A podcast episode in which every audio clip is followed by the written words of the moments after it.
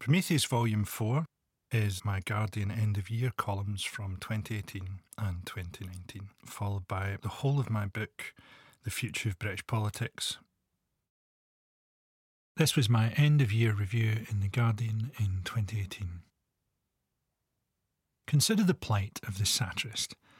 I know you've got your own plight, and there are only so many plights that you can consider at any one time, and that the plight of the satirist might even seem to be one of the easier plights.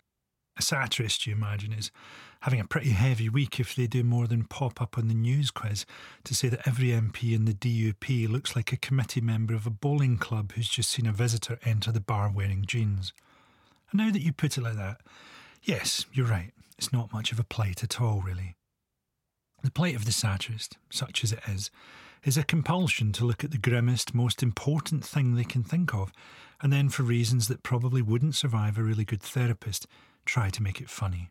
To try to address the iniquities of their society, the satirist must manufacture some hope that what they're doing might make a difference, then type it all up and send it off somewhere before they remember that it never does. Looking back over the events of this year is a bit like holding a doll for a therapist and pointing to where the bad man hurt you.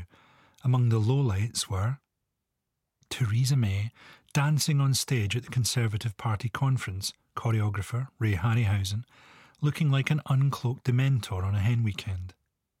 A group of deranged kippers burning a cardboard effigy of Grenfell Tower. They were later quizzed by police and Kensington and Chelsea Council, who asked them to quote for some public housing projects. A Senate grilling of Mark Zuckerberg, who gave the general impression of a Batman villain whose backstory is being given puberty delaying drugs by a paedophile and who seemed visibly relieved to be questioned on privacy concerns rather than Facebook's monopoly power.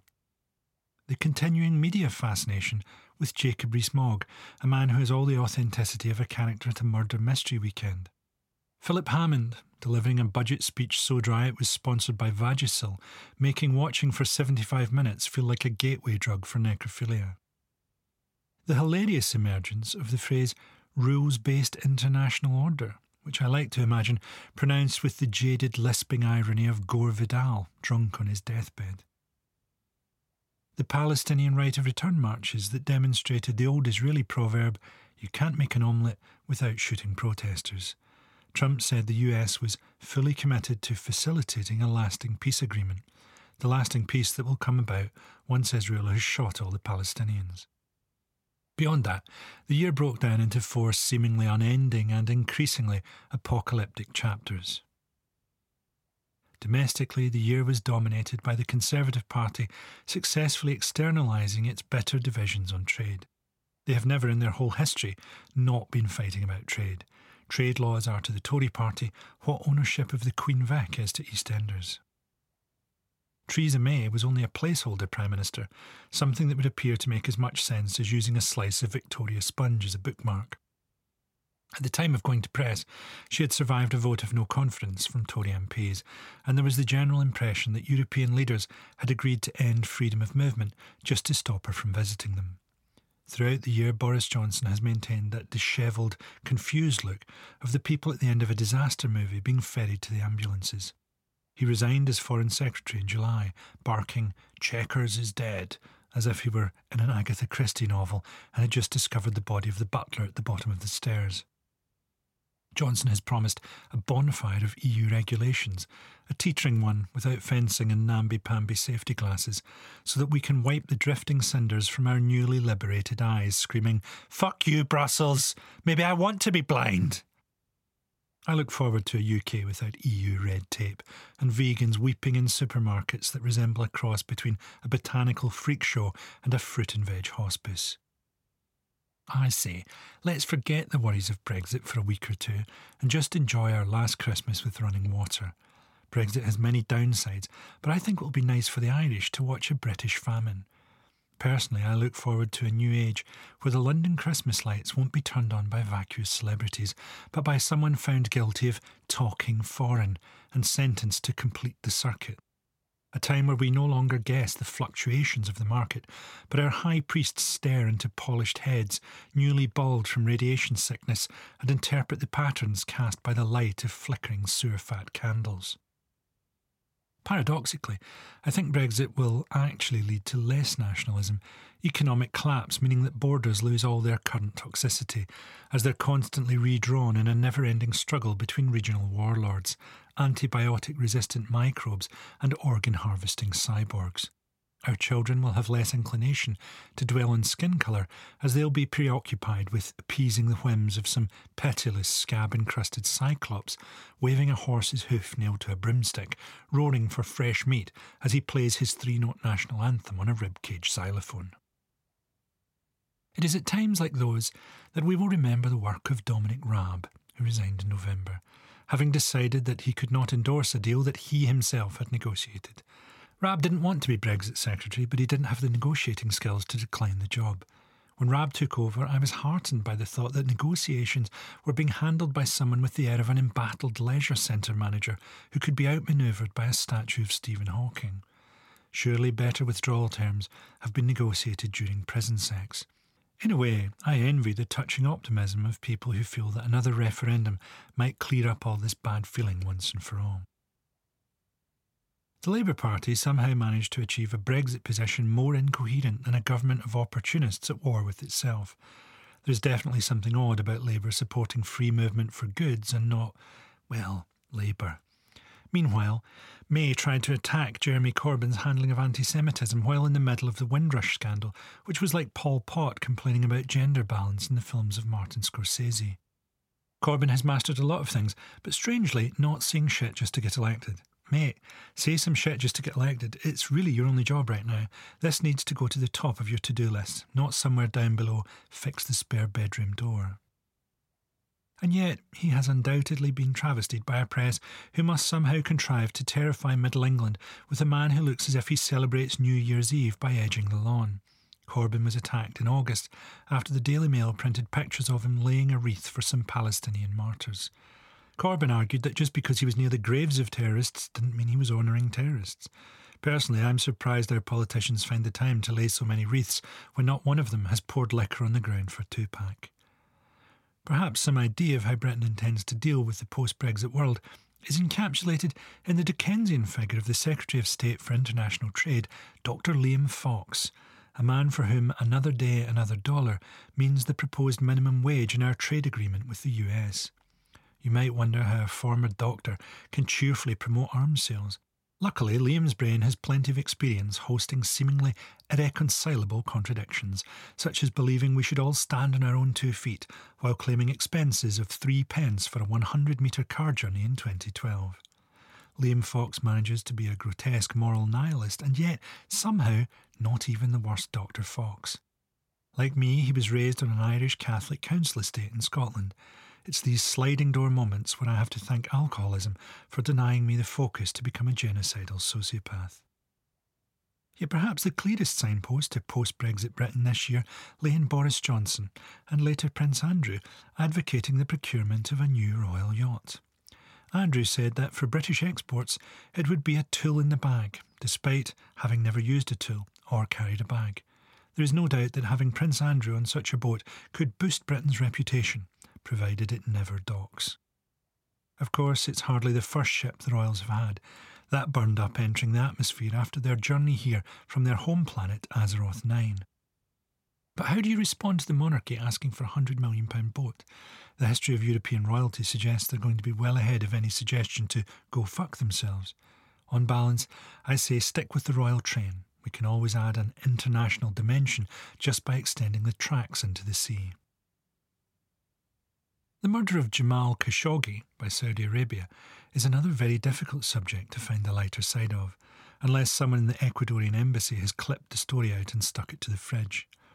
The 15 Saudi suspects have been banned from entering the UK, which is a shame, as the people this hurts most are the box office staff at Salisbury Cathedral. Turkey wants the murderers tried there, possibly because sticking journalist killers into a Turkish jail will really tidy up the lifers' wing. You can imagine that this is all quite surreal for the Saudis. They behead people in public and starve the children of Yemen. The idea that they would be lambasted for killing a fully grown man in private with no witnesses must seem ridiculous. It would be as if I had got into trouble for saying someone looked like a spoon. The murder was such a calamitous fuck up from start to finish, I like to think it's got David Davis's fingerprints all over it. Considering the version of events that the Saudis were willing to push, I'd love to see the ones they rejected. We regret to inform you that Mr. Khashoggi perished while attempting to rape an outboard motor. They killed Khashoggi with a bone saw. No wonder they need to buy arms. Their own weaponry seems to be sourced from the whoop shelf at Homebase. We apparently share values with the Saudis. After they behead someone, 48 in the first four months of this year, they sometimes crucify the body in the public square for three days. Watching a horror movie in Saudi Arabia must have all the adrenaline buzz of a local council meeting. I'm guessing the most horrifying film you could screen there would be a remake of The Dukes of Hazzard, where Daisy Duke drives her own car. Our government was angry about Khashoggi and sent the Saudis a strongly worded arms invoice. Perhaps it's unfair to expect Britain to criticise the Saudis. Can we be expected to take the moral high ground when it comes to royal families sanctioning murder?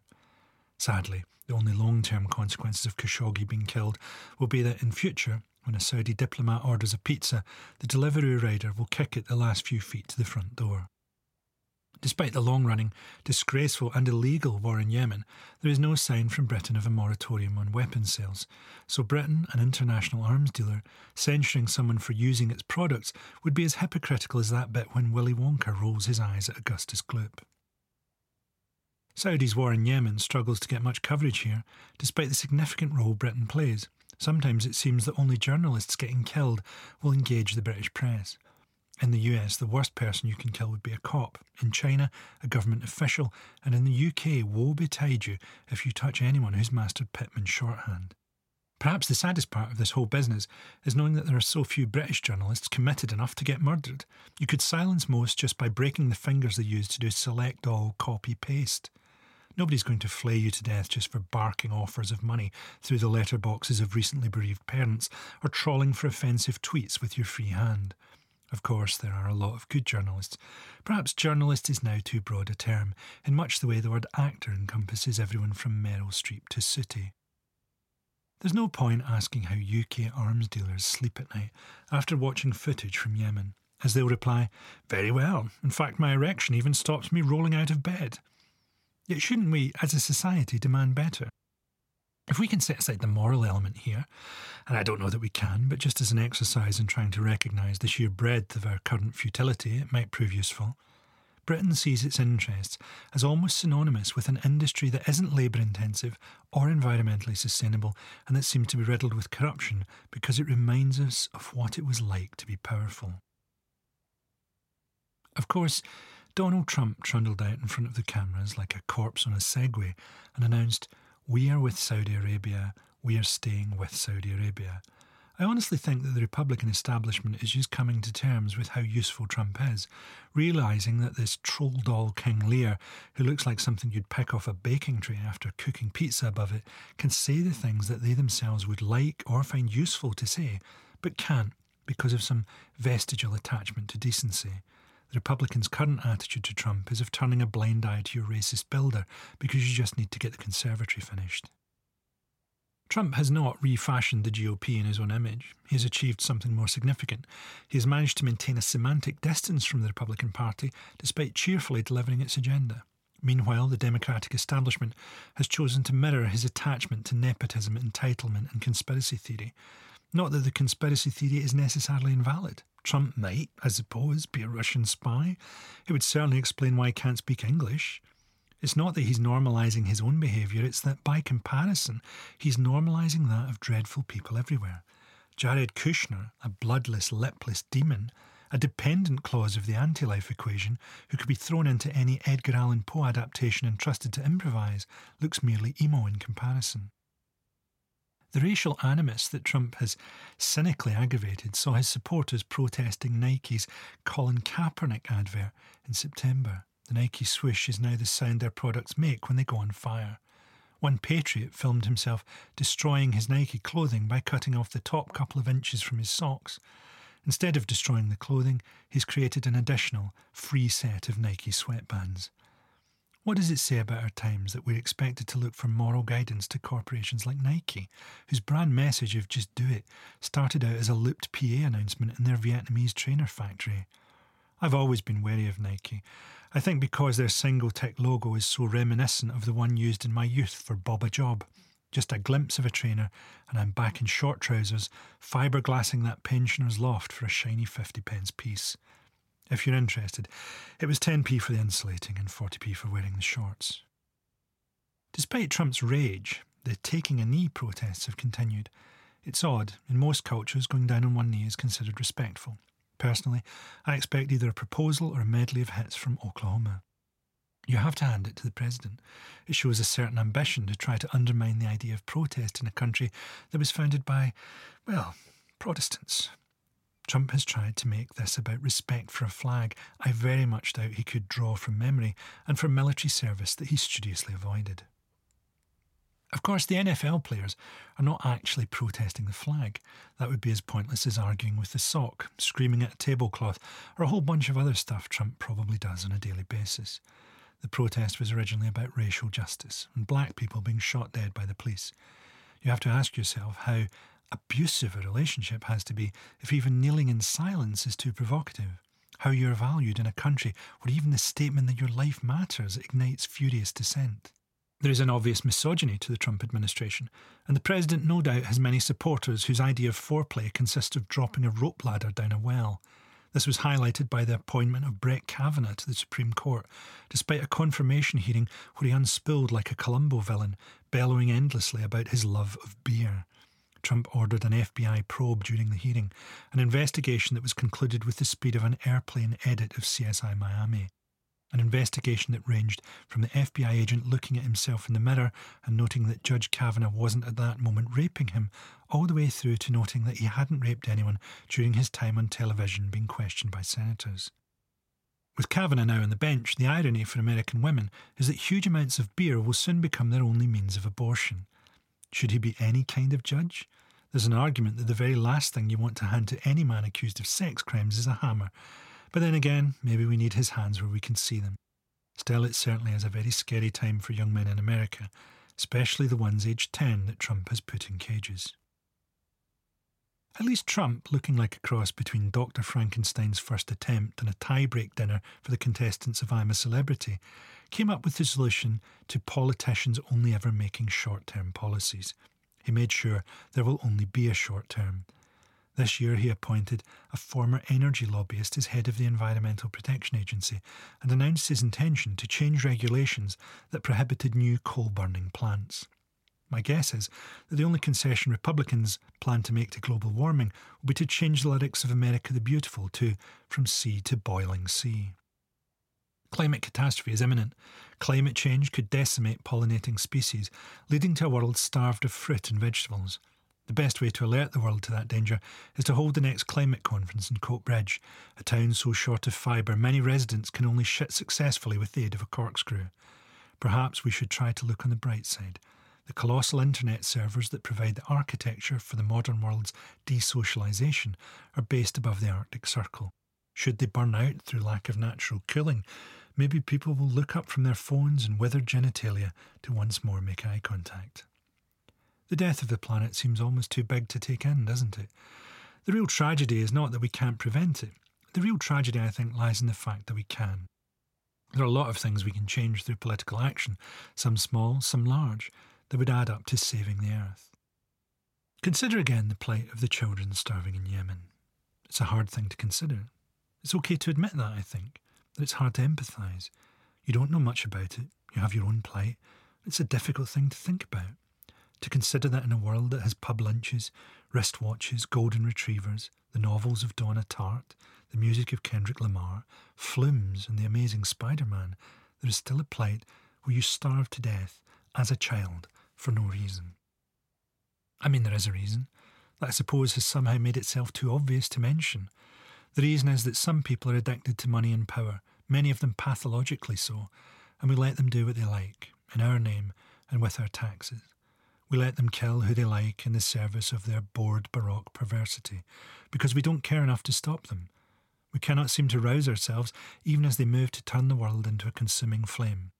We're running out of time to save the children of Yemen and ourselves, and yet we could still, in theory, be redeemed. Consider the plight of the satirist. This is my Guardian end of year column from 2019, which came out just before the 2019 general election. As the body politic convulses, as the abyss avoids our gaze, we near the end of another election, at the behest of a political class that has paid as much attention to David Cameron's fixed terms as he did to people with emphysema slowly dying over a wood lathe. Christmas seems a strange time for a Tory government to call an election, Possibly they guessed that it would be hard for Labour to sell hope in winter. Possibly they judged that goodwill to all men would be at its lowest after people had endured a December of accidentally answering the door to a canvasser because they thought it was an Amazon package. Then again, Conservatives would say that the story of Christmas chimes with their values, as it involves a pregnant refugee being treated quite badly.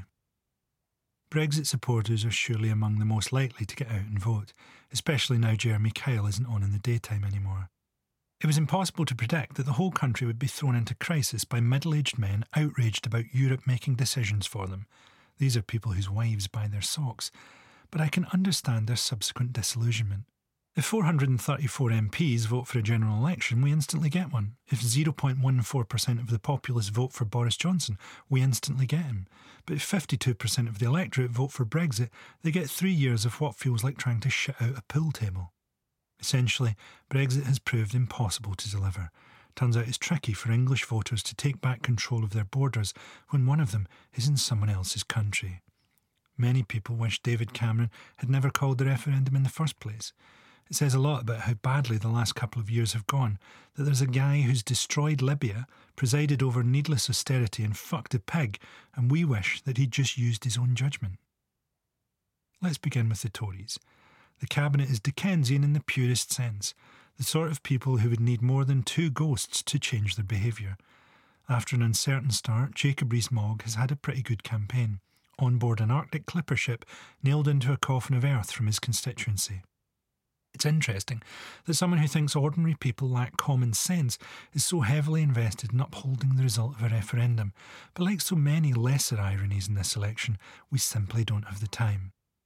When people say the mask has slipped after various cabinet gaffes, there must be a moment when the minister wonders whether they have accidentally come out wearing one of the actual masks they wear to the various eyes wide shut style parties that dot their social calendar at this time of year, their fingers moving reflexively towards their face to see if they've worn the head of a golden ibis to talk to Philip Schofield. The Conservatives seem to have focused on the phrase, get Brexit done, which is all the conviction of your dad hitting the arms of his chair and saying, right. We also seem to be hearing a lot about unleashing Britain's potential, despite most of our potential being for food riots and perhaps some kind of race war. The Conservative Manifesto contains elements of both Thatcherism and Reaganism, in that it seems to have been written by someone with dementia. There was probably a discussion about whether to release a manifesto at all or simply airdrop scratch cards over key marginals.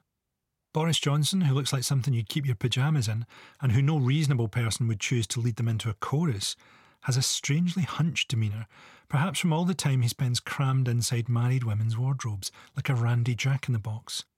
This confused sex yeti has been booed by nurses, people who can remove a dressing, examine a festering wound, and still look up at you with a smile. Has any party ever elected a new leader so tired and dated?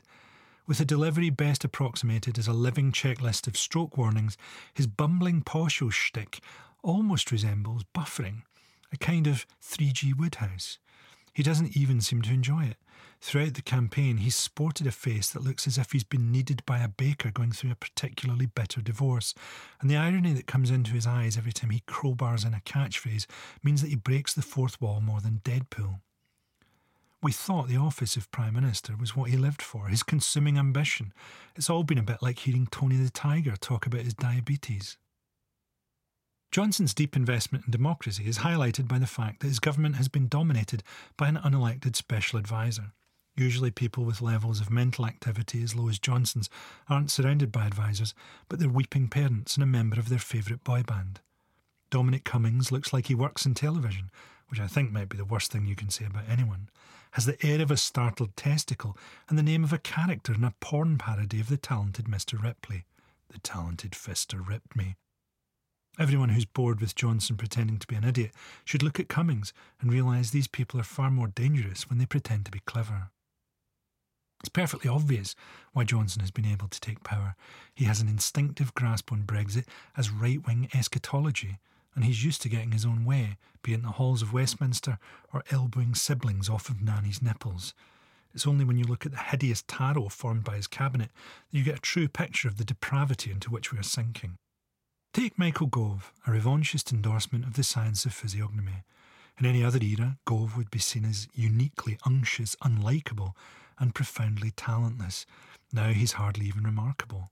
Gove, looking like someone took all the flesh out of a serial killer's drains and forced it into some brogues, like Davros fell out of his Dalek, like a rushed cartoon of a horny snail, is somehow not the worst person in cabinet, or even his own marriage. Against pushback from Sajid Javid and Priti Patel, Dominic Raab is attempting to get up to 60 British children back from camps in northern Syria before they freeze to death over the winter. That Raab, the flesh suit of a sentient virus with a forehead vein like a B&B kettle cord, is somehow the moral heart of this enterprise tells you all you need to know. In all likelihood, you'll be praying that they prorogue the next Parliament. Someone else who will still be here after the rapture is the Brexit Party's Nigel Farage. I thought one of the advantages of the Brexit vote was that he might disappear. Having him back in public life is a bit like watching a suicide bomber doing a comeback tour.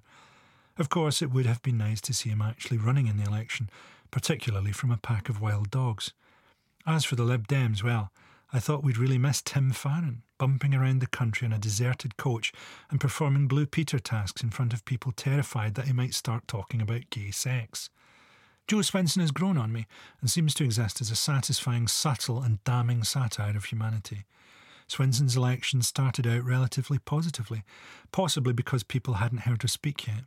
It quickly became clear that she had the gravitas of a re education camp supply teacher and was launching a kind of charm retreat that seemed to involve loans for renting flats and permanent austerity.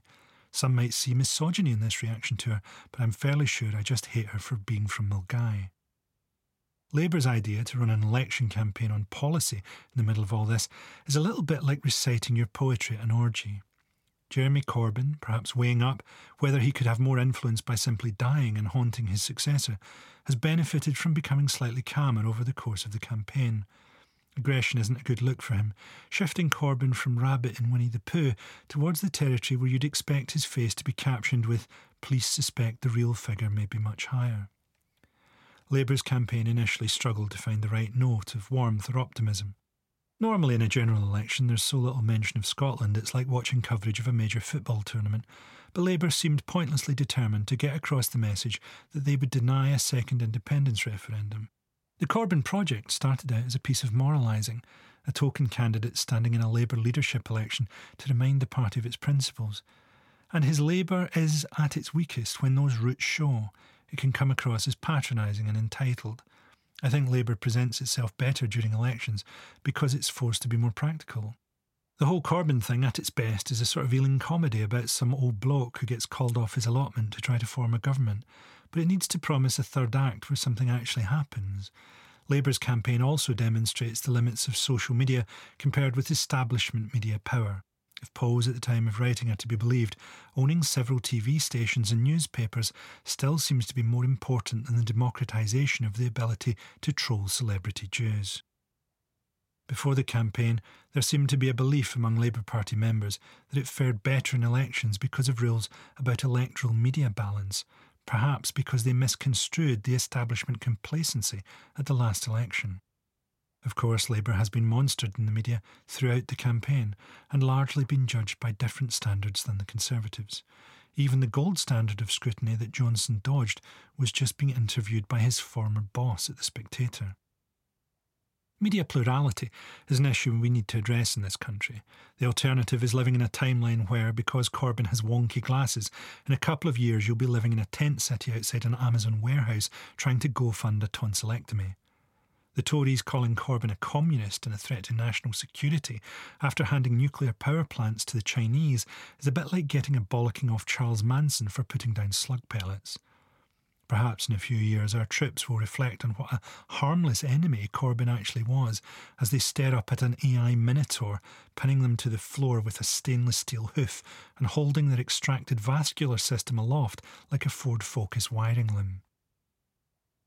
You won't be surprised to learn that I won't be voting Tory on Thursday for much the same reasons that I won't be spending the day kicking children and pensioners into traffic. It's depressing to think how many polling stations are in schools and how many people will vote Conservative after walking past a motivational rainbow. As we saw in Stanley Johnson's Pinocchio gaffe, there's a problem with our elites programming their traumatised children with the idea that they are born to rule. It becomes almost impossible, as a class, to hide your contempt. It's difficult to keep lying convincingly about things you've convinced yourself audiences are too stupid to notice. This current iteration of conservatism, a kind of mutant nationalism that insists all our infrastructure has to be owned by other countries, has nowhere to go but into an asset stripped, deregulated wasteland. I don't know how anyone votes for that, or what happens after they do. British people don't get on well enough to form militia. I don't want to end on a note of pessimism. Instead, I'd like to share with you my two favourite quotes. The first is a really famous one. Kurt Vonnegut asked his adult son what he thought the meaning of life was, and his son replied, We are here to help each other get through this thing, whatever it is. The second is what David Chase, the creator of The Sopranos, said about the ending of the final episode. Well, what Tony should have been thinking, I guess, and what we all should be thinking, although we can't live that way, is that life is really short and there are good times in it and there are bad times in it, and that we don't know why we're here, but we do know that 20 miles up it's freezing cold. It's a freezing cold universe. But here we have this thing called love, which is our only defence really against all that cold, and that it's a very brief interval, and that when it's over, I think you're always blindsided by it. 20 miles up, it's a freezing cold universe. We only have the human connections we make here. Nothing is permanent, and love is our only defence. I suggest we all vote accordingly and try to help each other get through this thing, whatever it is. Introduction I finished this essay just before coronavirus came along and rendered it all as relevant to the zeitgeist as Beowulf. I've left the text as it was submitted in late February 2020, as I think it's instructive to see my breezy attempts to wish away the looming disaster, probably one of the few times I've been in tune with the national mood. The year 2020 began with Australia on fire and a billion animals dead. It's sobering to think that will now be the feel good story of the year. Remember at the beginning of the year when Rod Stewart lamped a security guard and Justin Bieber announced that he had Lyme disease? dizzying times, it genuinely felt like the world was a wonderful place to be. For many of you, it will have been surprising to learn what was expected of you during an apocalypse. You always wondered whether you would be fleeing, fortifying a bunker, or camping on a motorway roundabout. Turns out you're working from home, trying to get a spreadsheet about body bags finished before the provisional deadline of your own death. Mistakes have been made in the handling of the crisis, like flying the Buckingham Palace flag at half mast when the Queen's not in, which is just an advert for burglars. In my local park, someone has tried to cheer people up by chalking, You got this, on the ground, literally the last thing you want to hear in a pandemic. There have also been a variety of embarrassing attempts by famous people to boost morale. If celebrities want to keep our spirits up, they should accept that what would raise those spirits the most is to see a couple of them really lose it big time. We've all developed our little coping strategies. One easy way to completely remove the urge to visit your family is simply to put up Christmas decorations. Glaswegian men have found it trickier to stay two metres apart than most, what with so many unable to keep even a hundred away from an ex. Here, news of a pandemic seemed to energise the elderly. The streets were full of people who normally only leave their homes to vote for fascism. Before the lockdown, old people in Glasgow, apparently determined to flood the housing market with cheap bungalows, looked like they had formed a search party to go and find the coronavirus. It was sinister just to catch sight of an old person in the distance, much like the feeling you get when you see an antelope in a nature documentary and know it's not going to end well. I'm sure we all know fatalists from the older generation who are saying things like, if I get it, I get it. There's no point trying to avoid it. Some of these people lived through the Blitz and were presumably mental back then as well. While everyone was hunkered down in an Anderson shelter in the dead of night listening to the Luftwaffe passing overhead, your granddad was probably up on the roof testing his Christmas lights. What have we learned so far? Well, maybe best not to vote for people who think of you as a herd. The government's response to the crisis reminds me, more than anything, of that bit in Apocalypse Now when Kurtz asks, Are my methods unsound? And Willard replies, I don't see any method at all, sir. In early briefings, Boris Johnson would pull a concerned face to show that he is a serious person. Unfortunately, the face he pulls when he tries to look like a serious person is the sort of face that an actual serious person pulls to show that they are confused. In many ways, if the whole cabinet are killed by a virus just after their election victory, it will pretty much be the ending of the War of the Worlds. The designated survivor, Dominic Raab, who seems to instantaneously develop every symptom of the disease whenever he's asked to read out a press release, looks like the very man to lead us right over the lip of the volcano. We will soon get back to full employment, as the government's lack of planning means anyone tested negative can spend 10 hour shifts blowing into the mouths of the infected as a human respirator. We're seeing exhibition centres in London, Manchester, Birmingham, and Glasgow converted into temporary hospitals and morgues, which has a certain logic. If you've ever been to watch a band at one, you'll know they're among the most sterile places in the UK. For many who don't get a call back from Tesco, there awaits a summer job bagging cadavers, and at the end of the shift being charged six quid for a short measured pint of flat Carlsberg served in a plastic tumbler. We should be affording the NHS staff and patients a level of dignity in these worrying times. It's distressing enough to be told that you're being put on a ventilator. We shouldn't be adding to that by having the news broken by a doctor wearing a Spider Man mask and boxing gloves. Toby Young questioned whether there was an economic case for preserving the lives of the elderly and vulnerable, and at least showed a certain honesty by politically aligning himself with a deadly virus. There's still a question mark over whether any virus would want to be associated with Toby Young, and at the time of writing, both Ebola and AIDS have sought to distance themselves from his remarks. When Toby Young pops up on my TV, I can't be the only person in the country who involuntarily coughs at the screen.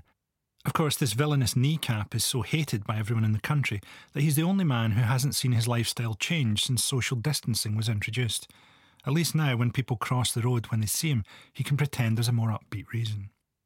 Toby Young has always embodied contradictions, even if simply by being interested in eugenics while looking like an unviable fetus. In this case, you have to wonder how he can be against trashing the economy for the sake of people who have a year or two left to live, while still supporting Brexit.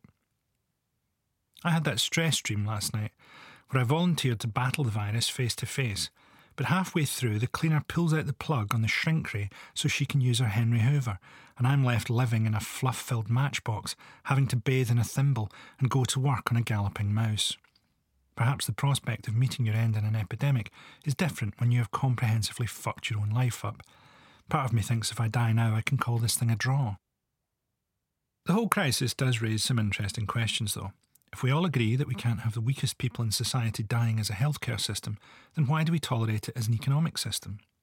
We see articles about people who have stockpiled hand sanitizer to sell at a markup. But they're the people the system we live in supports, and that is what speculation is. How do we ever find a way out of this within our current system? Drugs need to be developed in the public sector. Big Pharma has no interest in putting itself out of business by creating universal vaccines and spends more on advertising than research. Indeed, you have to wonder if the virus is so very different from extractive capitalism. It commandeers the manufacturing elements of its host, gets them to make stuff for it, kills a fair few, but not enough to stop it spreading. There is no normal for us to go back to. People sleeping in the streets wasn't normal. Children living in poverty wasn't normal.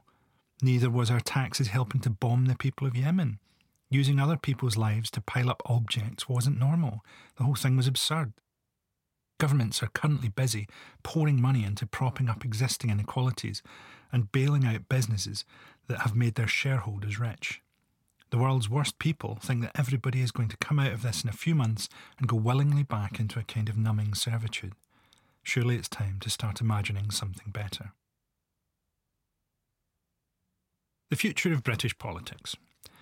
In this essay, I have aimed for something approaching optimism, despite the fact that it was written during a Scottish winter so bleak that I found myself imagining my own funeral. Partner, father, friend, confidant, boss, colleague. Frankie really did kill a lot of people. I know people say that not washing means you're depressed, but I'm not sure that having four baths a day is an amazing sign either. Yet, having thought about it for a while, there is a limited case for optimism about Britain's future. The coronavirus, for example, will never really spread here as the British are experts at avoiding human contact. We may be criticised for being a nation of iPod wearing, card swiping sociophobes whose sex lives are conducted by Insta and text, but at least we're not going to die of a cough before our ultimate descent into suicide. Really, I only wrote that to get into the feel of the sweeping, baseless predictions that will characterise much of this essay. Let's be honest, by the time you read this, anything could have happened here with coronavirus. We lose a couple of dozen people every time it snows. To really understand Britain's future, we will, counterintuitively, have to take a very long look at its past, because that is where the attitudes and expectations that will shape the future have been formed. Indeed, our lack of knowledge about our history has made it difficult to understand even the present moment. For example, it's impossible to fully understand what's happening in Hong Kong right now without knowing that Britain acquired the territory after forcing China to get hooked on opium, and that it's the geopolitical equivalent of a junkie's bike. The section of any large bookshop that deals with British history is always a bracing reminder of the true relationship between the British public and their founding myths. There's normally a wall devoted almost entirely to the glory days of empire, and you'll have to look hard for alternative or radical takes. Fittingly, I suppose, those little acts of rebellion are overwhelmed by the massed ranks of conformity fat mainstream paperbacks, luxurious looking hardbacks, and prestigious TV tie ins standard bestsellers on empire, no doubt in the interests of jollying things along, tend to minimise the various famines and drug wars that were so key to imperial development, while Churchill is the subject of many an amusing elision. In this context, you can understand how the British people can see something like the Raj, estimates range from 10 million excess deaths right up to 35 million, as a feasible backdrop for romantic period dramas which is not really so terribly different from Germany producing Holocaust rom coms. So perhaps it's time for an evaluation of the role that empire plays in British identity, because I like to think that, as we were watching the German version of Hugh Grant spell out a marriage proposal in bodies or whatever, we might reflect that the Germans were labouring under some fairly major delusions about their place in history. It's not simply an academic issue. A country, if Britain even is a country, that doesn't understand its history is going to be unable to comprehend its obligations. You can see this in Britain's attitude to refugees. Why don't these people stop thinking about money and stop at the nearest country? Ask people who drive around looking for cheap petrol. Comments on refugee stories in the Daily Mail are usually along the lines of stay where you are and sort out your own country, from readers who haven't voted since Bake Off got moved to Channel 4. I always feel safe criticising the Daily Mail. Only a handful of their readers know who I am, and even then only because their grandchildren left the TV on BBC Two during visiting hours. Of course, one of the main motivators for refugees coming to Britain is that they speak English. Which brings us to the rather awkward business of why they speak English. It's the same reason that I speak English, my parents having moved to Scotland from the imperial punch bag of Ireland. The reason that anyone you meet in Ireland today is ridiculously, gratingly cheerful is that the only people who stayed after about 1842 were hopeless optimists. They say that the sun never set on the British Empire. I mean, it did, but it was hard to see behind the huge pile of dead Indians. It's argued that the Empire helped many countries by opening up trade markets. And at the end of the day, isn't that what life is all about? Okay, yes, your wife has been bludgeoned to death, and your children have been forced into indentured servitude, but at least someone in Hull wants to buy your mango. It's easy to forget that the empire viewed itself as being about trade, although in practice that was a euphemism for exploitation. Sometimes this is quite explicit. The East India Company started as a trading concern, but quickly made most of its profits from onerous land taxes, often collected through torture. The argument of Brexit is in some ways a sublimated and quite correct recognition that Britain's relationship with the EU is actually about trade and doesn't offer it opportunities for exploitation. Because of the empire, we developed an elite class addicted to enormous returns on investment, only possible through constant growth. As this becomes impossible, Brexit happens so profits can be delivered through cannibalising previously protected resources, including people. It is amazing to consider that we ever had an empire. We struggled to organise a weekly bin collection literally in our own backyards, and yet we thought we could do better 4,000 miles away in 45 degree heat in another language. In Victorian times, the rule of thumb for wealthy families was that the oldest son would run the estate in Britain, and the second son would travel to the colonies to find his fortune. Looked at that way, it's easy to see imperial excess as nothing more than the symptoms of second child syndrome. When Hugo hears that his brother back home has got the orangery up and running, it is in many ways a natural response to systematically starve 20 million people. There are only 14 overseas territories remaining, one of them being Gibraltar. I guess after centuries of plundering the world, all you really want to do is kick back and have a fry up on a hill that stinks of monkey shit. Currently, the British Empire consists of only 250,000 people. Pitcairn Island is home to 50 of them. Pitcairn was initially colonised by mutineers from the Bounty and a handful of Tahitians. Sounds like paradise, until you discover that in 2004, seven men, a third of the male population, were convicted of underage sex crimes. You can understand why the British elite were so keen to hold on to this beauty. A third of the men being sex criminals creates a sense of nostalgia reminding our establishment of prep school, university, Westminster, and any time they're in a car with two other people. If you grow up in a racist society, you have to guard against the racism that will subconsciously become part of you. If modern British identity is constructed by its history of imperialism, then where can we see it? Obviously, we see it in the fawning news items when the royals go abroad and receive traditional native welcomes. Perhaps they should occasionally reciprocate with traditional British arrival, running up the beach with rifles and giving everybody syphilis. But do we see it in the Commonwealth Games? We hear it when Boris Johnson, a sort of semi sentient candy floss, talks of pickaninnies with watermelon smiles, or when Jeremy Clarkson jokes about slopes and lazy Irishmen. But do we hear it when visiting English comedians at the Edinburgh Festival drawl about the Scotch and their love of shortbread and offal? Did you recognise it in my joke about the Irish being gratingly cheerful? Aren't they all equally the kind of thing that could have been heard in the mess hall of any colonial outpost? One of the privileges of whiteness is being able to see racists as entirely laughable. Indeed, it's hard to think of anything more laughable than people who suffer from inbreeding moaning about diversity, because for us, racism is always abstract. Britain's disengagement from its history isn't just a problem for the right. Many Labour supporters' reaction to the party's anti Semitism problems was to insist that they were historically the party of anti racism. This is wildly ahistorical.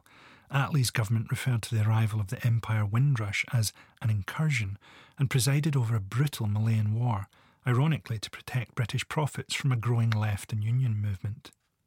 Blair launched a racist war in Iraq in living memory, the fact that Labour, even when under its historically most anti racist leader, could only celebrate the achievements of its past and not acknowledge the crimes, is itself an echo of imperial attitudes.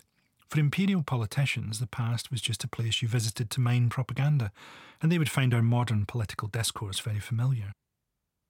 Another ripple of empire can be seen in the way in Britain we can easily slip into the imperial mindset of the unearned moral high ground, there's nothing more inherently colonial than the idea that you and your friends are some of the only good people in the world. Left wing liberals, like me, let's be honest, are often blind to their own ideology, in the same way that they perceive middle class people speaking English as not having an accent.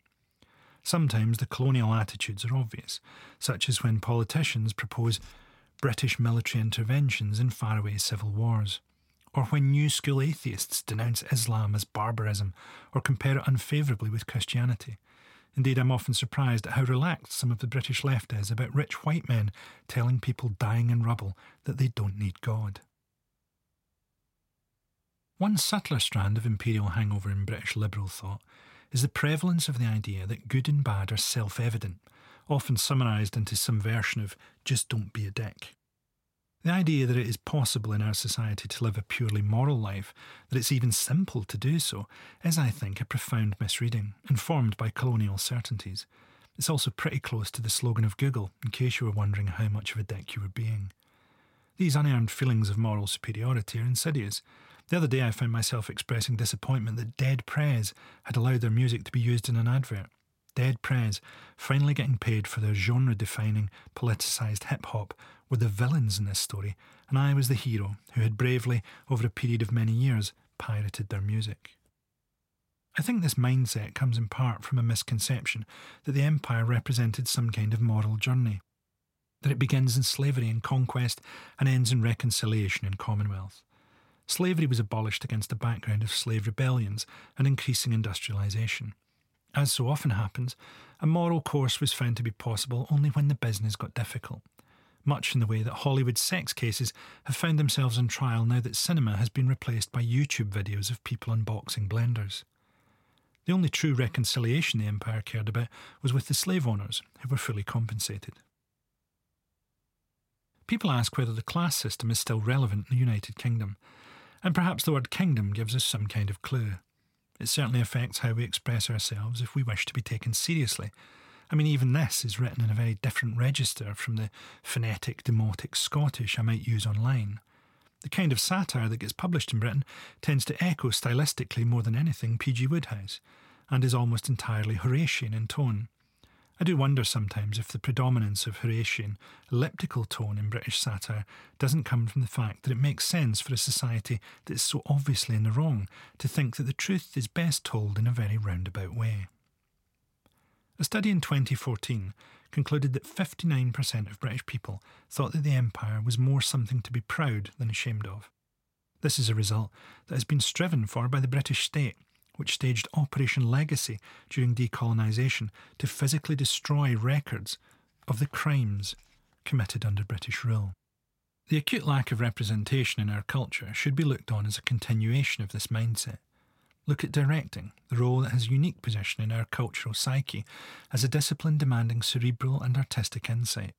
Just 1.5% of film and television directors in Britain are black or minority ethnic, roughly one sixth of what it should be, I mean, we do discuss representation occasionally in the British mainstream, but we rarely proceed to the obvious and awkward conclusion that non white people are viewed, in this culture, as lacking qualities both of intelligence and artistic impulse, that non white people are viewed in our culture as less than human by a society that they are expected to live in.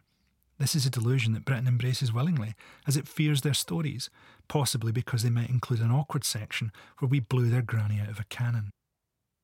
Non representation is just the cultural equivalent of not being able to meet someone's gaze. So let's look at the future, but with the caveat that everything about our current situation is a product of our imperial past, and that if Britain doesn't come to understand its own history, it is doomed. If we're to look at what the future might be for British politics, let's start by addressing a couple of things that could mean all other calculations are irrelevant. Climate catastrophe and apocalyptic technological changes could well make everything else I write about here not so much a footnote in history as one of those stray pubes you occasionally come across when turning a page. I'm going to get them out of the way now because extinction level events are actually something of a whimsical mood lightener when viewed between colonial history and the likely direction of Westminster politics. I find that the climate crisis is the hardest subject for live comedy, perhaps because people are just trying to shut it out. Sometimes we simply deny the truth because it's easier not to think about it, as with Britain's role in Yemen, where we're involved in a proxy war that we don't see ourselves being involved in, in much the same way that Peter Sutcliffe may have just seen himself as a hammer tester. This year, scientists reported a record 18 degrees in the Arctic, which is particularly shocking to people from Glasgow because we've sunbathed in colder temperatures than that. I think it's good that we call young people now Generation Z, as if admitting that it's pretty much all over. I'm not a total pessimist. I think that even after a nuclear war, human civilization will probably live on, in the stories of super advanced cockroaches trying to work out where they got cancer from. Treating the planet like a front garden on the way home from a chippy means that before long a continuous floating mat of plastic will even rob us of the simple final pleasure of being able to walk into the sea we can expect hotter summers and wetter winters. The great thing about roasting hot summers is that Britain will be sexually transmitted disease free, as the population will effectively be pasteurised. When Australia burned in 2019 to 2020, the world cared because of the beautiful landscapes and animals that were so badly affected. Britain is not going to be in the same position. No one is going to give a shit when our news broadcasts a melting bus stop and a pigeon coughing. The overwhelming reaction from the rest of the planet will be subdued amusement. In fact, there will be people actively encouraging fires, if only to clear out Essex and turn it into the kangaroo sanctuary the world so badly needs. Even though the climate crisis will disproportionately affect the developing world, British climate protests often carelessly raise the struggles of activists in other countries who are on the front line of the looming catastrophe. While they are well intentioned, there is something alienating about the predominantly white and middle class British climate movement, and something in the way they imagine polite protest will achieve something that denies all we know of the British state. It's dispiriting to see people who believe anything can be achieved by being polite to the police and the general air of, I dare say the PLO would have gotten a bit further if only they'd shown some manners. Despite this, I actually think Prince Charles is well suited to being a leading environmentalist, partly because he spent his career being routinely ignored, but also because the royals have done their bit to shorten car journeys, one in particular springing to mind. I predict that, primed by decades of misinformation, the British will react badly to any major action demanded to decarbonise the economy. Which is sad, because action on climate could actually be good for the national mood. Any restrictions on flights will mean it's back to the glory days of holidays here in the UK. A week or two of picking sand out of candy floss before squeezing into a hotel lift with a screeching hen party, pressing the buttons with an oversized dildo. Or walking into a pub, hearing everyone start talking in Welsh and thinking, these people must really hate me. This is Stratford. Still, I've done my bit to reduce emissions. One short evening class in ventriloquism, and I can stop pretty much any cremation. I won't be cremated myself. I plan to have my body frozen in liquid nitrogen, then placed on a plinth so it can be shattered like a windscreen with a high C delivered by an opera singer. Largely because I've always wanted to leave this world to the sound of someone screaming, Quick, cover the vol Mark Fisher, the cultural theorist whose 2017 suicide seems increasingly prescient, coined the term capitalist realism to describe the way that we could imagine the end of the world more easily than we could imagine the end of capitalism. I think that's gone now, and that people can increasingly imagine a future shaped by something other than capitalism. Perhaps the system itself is even admitting its decrepitude metaphorically by delivering a US presidential race between two candidates apparently suffering from dementia. I think of what we inhabit now as more of a consumer realism. We believe that we can refine or replace capitalism with something that still delivers all the stuff. And so there are people who passionately engage with the climate crisis but still take flights.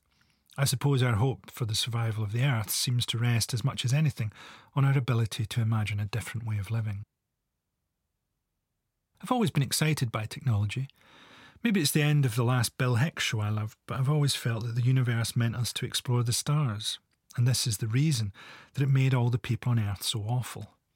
Despite our advances, the most obvious technological threat to humanity is still old school nuclear oblivion. In the event of a nuclear attack, there will be a three minute warning, but everything will work out because if, at the moment that warning sounds, you can take enough acid, those three minutes will last for about 60,000 years.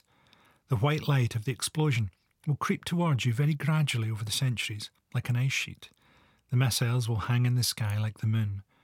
Over the years, a white hot bus will gradually inch its way through the front of your conservatory, your dead neighbour strapped to the front like Garfield on a bin lorry.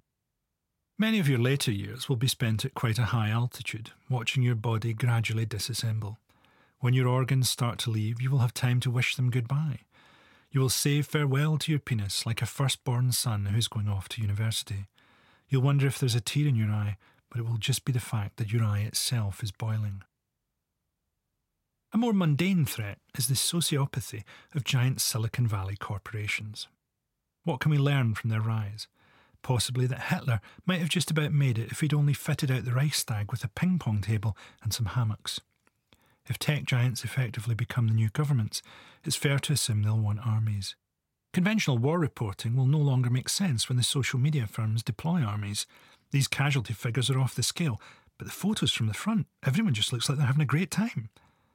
Of course, the internet was invented by a Brit. What other nation would want to take racism to a previously unimaginable format?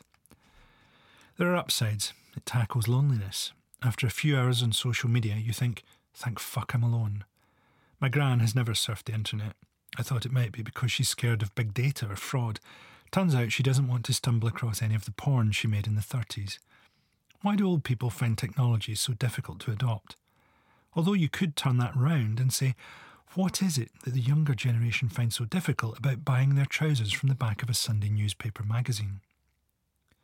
Getting sense out of social media is like trying to tune an AM radio under Niagara Falls. Many men online display a curious mix of misogyny and old school chivalry. You can picture them dispensing a courteous, after you, my dear, as they hold open the hatch to their basement. One disturbing aspect of new media is the explosion of conspiracism, a denialism that borders on a new kind of epistemology. With that kind of radical doubt, it's confusing that they ever manage to privilege one source of information over another. Yet they do, and we end up with anti vaxxers who worry about being poisoned by corporations while spending all their time on Facebook. One of the world's foremost authorities on AI has hypothesized that AI algorithms, in their quest to target advertising, have exhausted all other factors and may have begun to try to make their audience more predictable.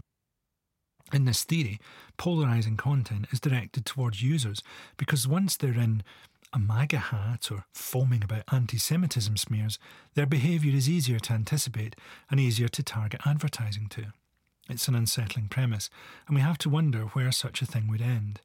Genuine predictability is only available in totalitarian societies. We shouldn't worry about Huawei. The Western tech companies that dominate our lives are far more dangerous. Admittedly, I might only be saying that as I have a highly specific fetish where I'm only able to successfully masturbate while being watched by President Xi's Politburo. If we can get that up and running via 5G, it would certainly be welcomed by the Asian actors I have currently cast. Ask me to get behind a scheme promoting non white stage talent, and I really go for it. I say, get Huawei in. If there's one thing that's going to spice up masturbation, it's knowing that a bunch of workers in the Forbidden City are clustered round a monitor watching and that at least one of them will go home that evening and do the same thing thinking about what they saw while being watched by their line manager via a camera in a ceiling tile who's also masturbating. And being watched by his superior through a fibre optic tube the width of a human hair concealed in a Hello Kitty cushion. And as I ejaculate, I lock eyes with my smartphone and shriek in perfect Cantonese, I bet you never predicted this, did you, Nostra fucking Damus? With the extent of London's CCTV, the annual marathon could become the replacement organ equivalent of a lobster tank in a fish restaurant. Oligarchs paying a subscription, a camera turning slowly on a lamppost as Vladimir Putin picks out a spare kidney. That one, he's got a certain spring in his step. I'm not really comfortable with this, sir. It's only a costume. We won't be killing a real rhino.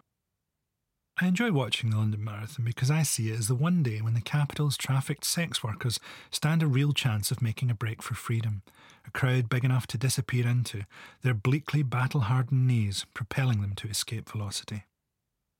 Personally, I'm crossing my fingers for the invention of consciousness transfer. Largely so that I can find someone diplomatic, well mannered, and debonair to annually take charge of my body for a month to redeem the unspeakability of my past year's behaviour while I spend a much needed break as a tortoise. Indeed, advances in tech will be driven by our increasing insecurities. By 2050, a simulacrum of us could be out there, a holographic better self, strutting about purposefully to enhance our perceived status. The real us, paying for it with a meagre income from jobs as GM modified man crops, the glucose produced by our newfound ability to photosynthesize, squeezed hourly from our multi teats. Just another eight years, we'll think, as we search for the software update needed to ensure fake us knows exactly which holographic cutlery to reach for when dining with other holograms further up the virtual social hierarchy. When it's time to retire, the years sprawled out in the furious midday sun will have taken their toll. Tumours sprouting from our back like baubles on a cashmere jumper. Maybe this technology will exist soon, but it's not here yet or so my afternoon of trying to out these projected monstrosities by thrusting my hand through strangers' torsos would suggest. The much ballyhooed Internet of Things, what is a smart bin? In my day, that was a dog, will see a surge in demand for rare materials, forcing up their price. Combine that with the invention of the brain computer interface, and there will be times when the spare capacity of human consciousness will be a cheaper option for processing and storage for a nutritious bowl of soup will be plugged in with a thousand others, running algorithms to more precisely push a new wonder mop to lonely housewives idly googling through a Valium come down. Until new sources of these essential elements are found, we'll be able to clear headspace in order to offer a handful of terabytes of storage, spending our working day weeping, not just at how we've lost all but a silhouette awareness of that magical week in Aberystwyth, but because as our brain scrolls through a lifetime of other people's stored images, we watch a thousand unknown babies grow, wither, then die. Well, this whole section actually hasn't turned out to be as upbeat as I'd hoped. Let's move on. And so to the mundane reality of what we can reasonably predict about the future direction of the British political system. Again, some understanding of the history of what we're talking about is useful. The Conservative Party represents the interests of capital. In the Victorian period, Capital was a book by Karl Marx which explained that our way of life couldn't continue. Today, Capital is a radio station where my daughter listens to Ed Sheeran songs interspersed with adverts for dog food, but in many ways the message remains the same. Tories are there to represent the interests of capital to the electorate. The interests of capital are completely at odds with those of the electorate, so conservatism is alive with internal contradictions. There's obviously a disconnect between avoiding inheritance tax and trashing the environment, for example. Equally, the Tories will have to combine pandering to anti immigrant hostility with the fact our economy's fucked without them. No doubt Boris Johnson will find an elegant compromise perhaps having migrant workers spend the nights bobbing in the shallows so they can shuffle up our beaches each morning before changing into dry work clothes that they keep buried among the dunes. The Conservative Party is built on the fault lines of contradiction.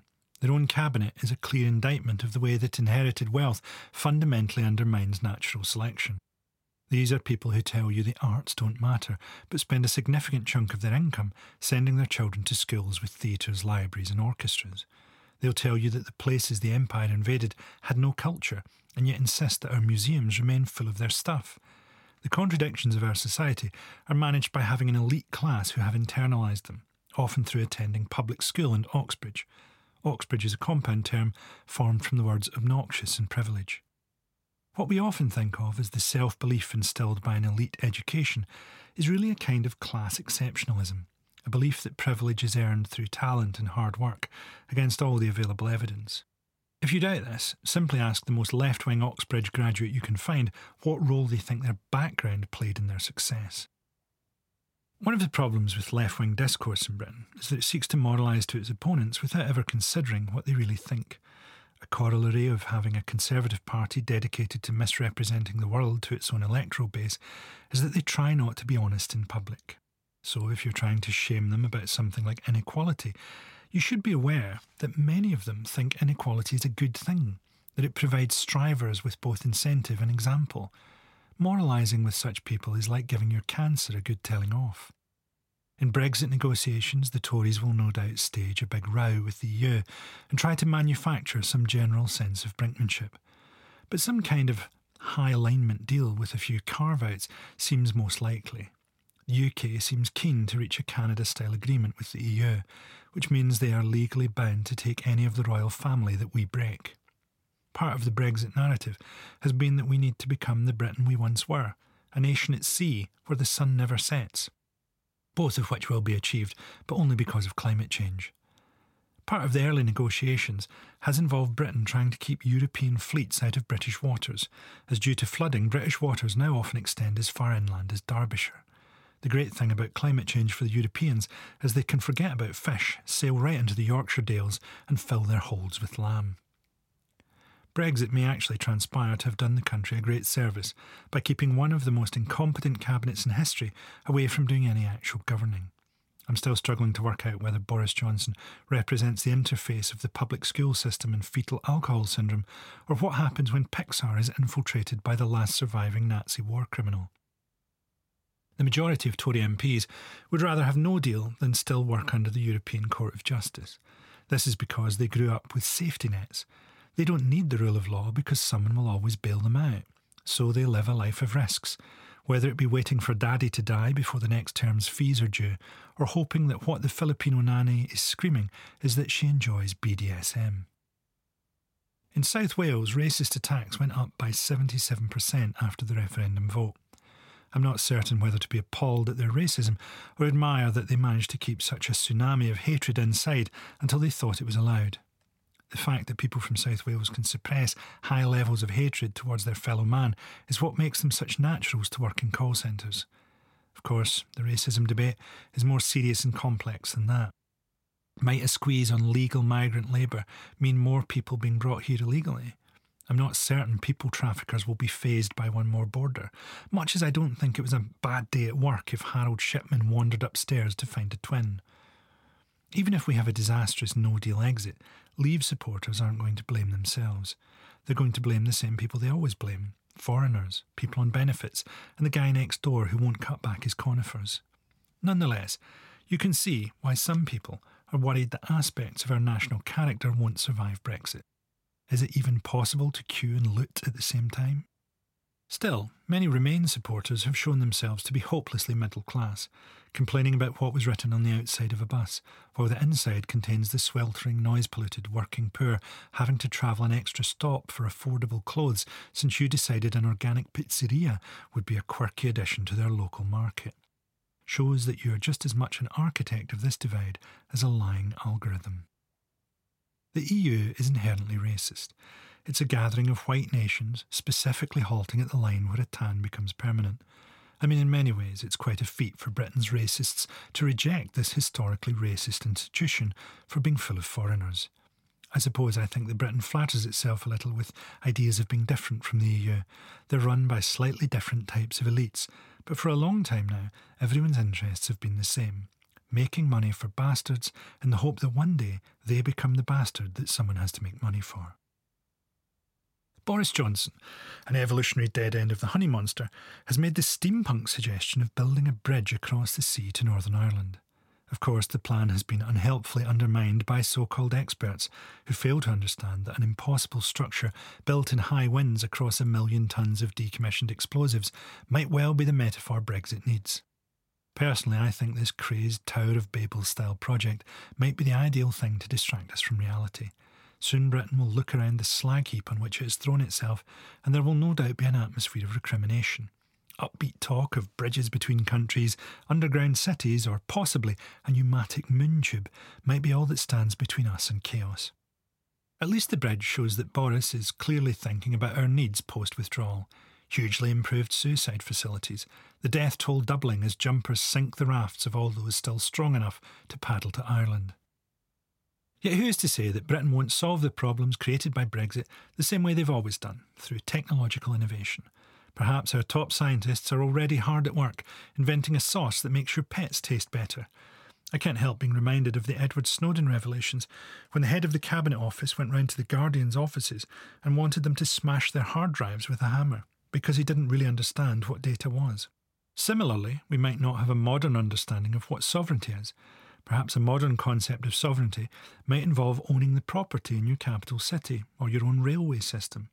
At the moment, Britain is in a strange position where we seem to be sanguine about foreigners owning our infrastructure, but we just don't want them picking our fruit. At this point, it's maybe worth reflecting on the sort of people who will make up the government, especially as it's likely to last for a decade. Being in cabinet meetings at the moment must be like sharing a railway carriage with a medical student revue on their way to the Edinburgh Festival.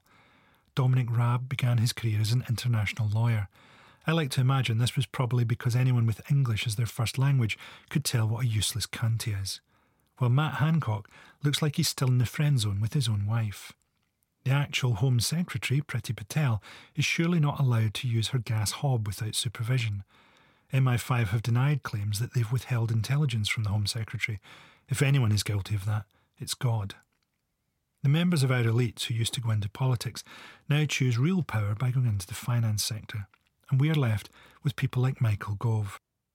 It seems unfair we have to endure Michael Gove just because a chance knock from a meter reader spared him the mercy of a midwife's pillow a man who somehow stands out even on a Tory front bench that looks like the final few paragraphs of some particularly bracing H.P. Lovecraft. Michael Gove, a man who is leaving his body to science fiction. Michael Gove, who looks like a witch tried to turn a schoolboy into a snail and forgot the words halfway through. Michael Gove, who looks like what remains after the third horse of the apocalypse snags its cock on a fence. Michael Gove, brought to life in 1986 when a mascot for an Oxford University challenge team was struck by lightning. It's not that he doesn't have any human qualities, he does. That's the tragedy. Michael Gove is human, certainly, but he is not how we like to think of ourselves. There are no movies where the hero is like Michael Gove. In fact, the only echo of Michael Gove in the entirety of the Western canon would be an occasional supporting character in a cautionary fable for children a shepherd boy who spread rumours about the sinister ways of the people from the next village, only to find out they were reluctant to help him when he was carried off by a pederast. Many Conservative politicians are little more than a collection of personality defects developed in an attempt to lure their father out from behind the Daily Telegraph during the six days a year they weren't using the top bunk at school as the forced sodomy equivalent of a life raft during a shark attack. I also have a theory that Tory men find out they're into autoerotic asphyxiation after they attempt domestic tasks unsupervised and end up boil washing a polo neck jumper. One of the reasons evil people triumph is that good people have much fuller diaries. So when the fun people are getting asked to do stuff and go to barbecues, our future rulers are left standing around in little clumps of mediocrity, thinking about how they can privatise the health service. And that's why it all gets formalised into university societies and private members' clubs and stuff. They just don't know how to have a proper friendship. They're sitting there once the small talk dies down, whispering, What do we do now? Fuck a pig? I still think Boris Johnson looks odd in front of number 10. I know we're inevitably going to be dealing in different shades of mediocrity, but is it too much to ask to have a leader who doesn't move like someone who's wet themselves on an electric blanket? Like a horny pile of laundry, or a cross between Winston Churchill and carbon monoxide, he won a majority partly because his illegitimate children now constitute a considerable voting bloc. Of course, he hates burqas. He might accidentally chat up someone he's already impregnated. Becoming Tory leader is hard, you need both a unifying acceptance speech and a stomach for the inauguration ceremony, where you must precision urinate into a box of soil from Robin Hood's grave, while a faceless shadow plays Jerusalem backwards on a banjo fashion from Margaret Thatcher's tibia. The process has bred a leader immune to humiliation, a man who would still have the blank eyes of a dead snake if he was instructed to fart the national anthem on a Japanese game show. I'm convinced that reactionary politics, consciously or unconsciously, offers up outliers to make the people it invests with power seem almost normal. When you're looking for distraction in these dumbed down times, where seeing tragedy on a West End stage probably means going to a Bee Gees musical, something very basic might be required. Step forward Jacob Rees Mogg, a composite figure drawn from the nightmares of 18th century child mill workers he looks like a punch cartoon of the first giraffe in England and maintains the general air of someone who's had a wank to the Book of Deuteronomy. Rees-Mogg, a one-man generation gap, could perhaps best serve mankind by posing in speedos for an effigy to nail above doors that's sufficiently powerful to scare off a marauding virus. It's hard to call people like this an anachronism when in many ways they are the perfect people to stand in a baroque debating chamber engaged in formalised debate over a golden mace. Perhaps it is we who are fooling ourselves, thinking that things have moved on, when the political settlement in this country isn't so very different from the 1920s. Perhaps we're in an advanced stage of transitioning into a managed democracy, and an increasingly disengaged and atomised public are being asked to take part in an affirmatory rather than a participatory politics. Despite looking like someone inflated Andy Warhol's corpse, Johnson is, in many ways, the perfect frontman for this, he looks incapable of carrying out real politics, and seeing him talk about a fiscal stimulus package or whatever is like watching a raccoon giving a TED talk. Indeed, after an American trade deal is completed, there's a good chance we can look forward to an actual cessation of our politics, much of it replaced with investor state resolution. Perhaps we need a new post Brexit logo. I'd suggest Britain is open for business above Union Jack knickers round a pair of ankles. So, what will this government actually do? They will no doubt steer towards some kind of social conservatism, but its effects will be limited, for white people at least. Tories are committed to keeping marriages together, admittedly by a combination of keeping people out at work so long they barely meet and negative equity. The thought of something truly reactionary, like bringing back hanging, is quaintly optimistic about where crime and justice is right now. To actually get arrested, for there to be enough staff to process your case and write it all down once Yvonne comes back with the pencil, to be found guilty despite the person you killed owning a moped or living near an estate, or having read Fifty Shades of Grey a couple of times, to remain in prison long enough to not incur an overdue charge on your library book, and for budgets to stretch to an executioner, some gallows and strong rope, rather than just chucking you the belt they took off the one person to be arrested in a suit this decade. To get past all that, to actually get hanged, would be an achievement close to completing Dark Souls 3 on Quaaludes. Of course, it's odd that it's always people who vote for a Tory government that want capital punishment. I mean, you don't really need both. Some profoundly depressing attitudes will no doubt be entrenched under this Parliament. general law and order theory now seems to be that if you're black, you'll commit crime. If you're white, you won't. 14 year old black kid stabbed in the street in broad daylight shouldn't have been driving a moped. 25 year old white guy chokes a girl to death while watching porn. Look, we have so few pleasures these days. I blame texting. In the old days, Tories would murmur that white collar crime shouldn't count, and then one day I suppose collar just took up too many characters. There will be some profoundly illiberal developments that will focus on scapegoating minorities. As with Windrush, much of it will involve structural racism that blames victims for the failings of the state. For example, no funding for terrorists to be de radicalised makes us culpable as a society for their actions on release.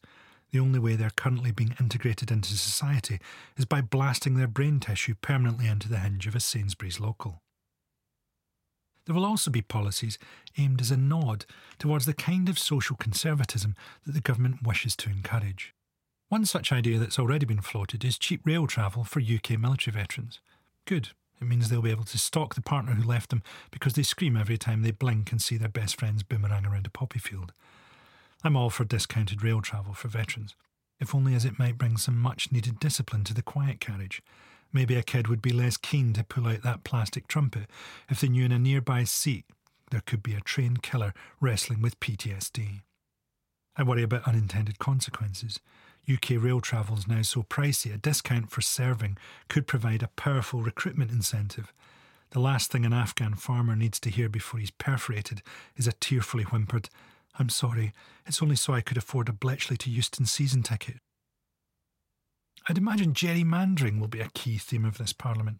Soon the government will introduce measures where you'll only be allowed to vote if you can produce a passport or driving licence, presumably because people are more likely to vote for another Tory government if they have the option of fleeing the society they create.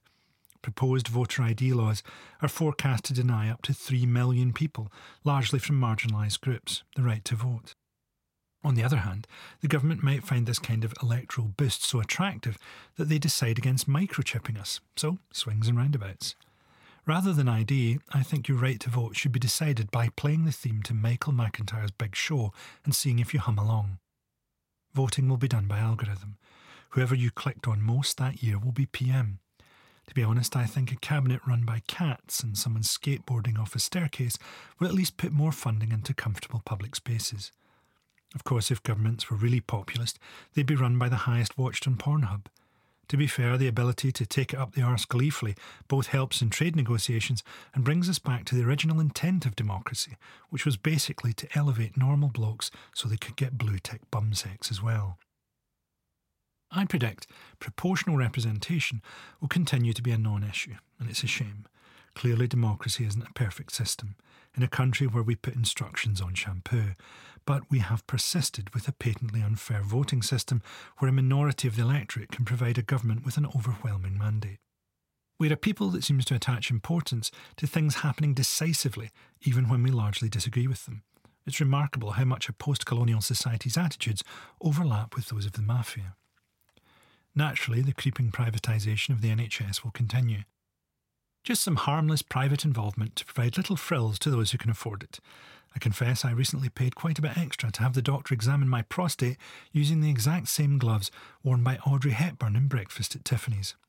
Diamonds may well be a girl's best friend, but believe me, they are not a large intestines. Another fairly safe bet is that with a lowering of environmental standards, we can expect business to be pumping a lot more pollution into our rivers, which you may brush off thinking it doesn't affect you, but remember, those rivers will be flowing through your front room every winter until in 20 years they completely dry up. My advice is to try to move to a river that's near a factory that disposes of the chemicals they use to clean carpets and upholstery so you can get a head start on the spring clean. There will no doubt be the odd policy to keep the north on side, reducing the number of street homeless by reopening the odd library, or perhaps a little boost to morale for the Midlands by announcing plans to curtain off Dudley. Indeed, Government investment is currently so low, it would be hard not to make it seem like it had increased. But this will all have to compete with the government's stated plan to redirect council funding from the areas that house those newly won seats to Tory shires. Another thing worth noting is that Britain is a country where lack of investment has historically been offset by cheap imported labour. How can this be squared with the government's rhetoric on limiting migration? Johnson's administration knows what it has to do to shore itself up electorally, but its inherent conflicts may make this difficult in practice. There are other economic reasons to think that it will be difficult for the Conservatives to form as broad an electoral coalition next time round. We're at the end of a cycle of financialisation, where governments privatised industries and funded public projects through PFI, possibly because we're a society where more overt bribery is frowned upon. Where even the family became financialised as wage growth was replaced by debt. No British person would dream of telling you their net worth, but the national pastime is buying a house that allows you to guess. In previous generations, the Conservatives hoped that young people would become more conservative as they got mortgages or advanced up the career ladder, or something else that none of them will ever do again. But I don't know that this government will really care about that. To many Tories, the generation gap means little more than the distance separating them on their reverse stroke from a teenage prostitute. I always think that demographic based optimism from the left tends to be slightly overstated especially as old people are living longer, possibly down to medical advances or possibly from spite. Property certainly looks bad for the next generation, though if the government continues with its current housing policies, soon moving home will be as easy as just dragging a papier mâché shell into a different postcode. We'll just have to embrace the new realities like job sharing. You'll do your job up till later this year, then someone in the Far East will do it. Self employed may mean no pension, sick, or holiday pay, but you are your own boss.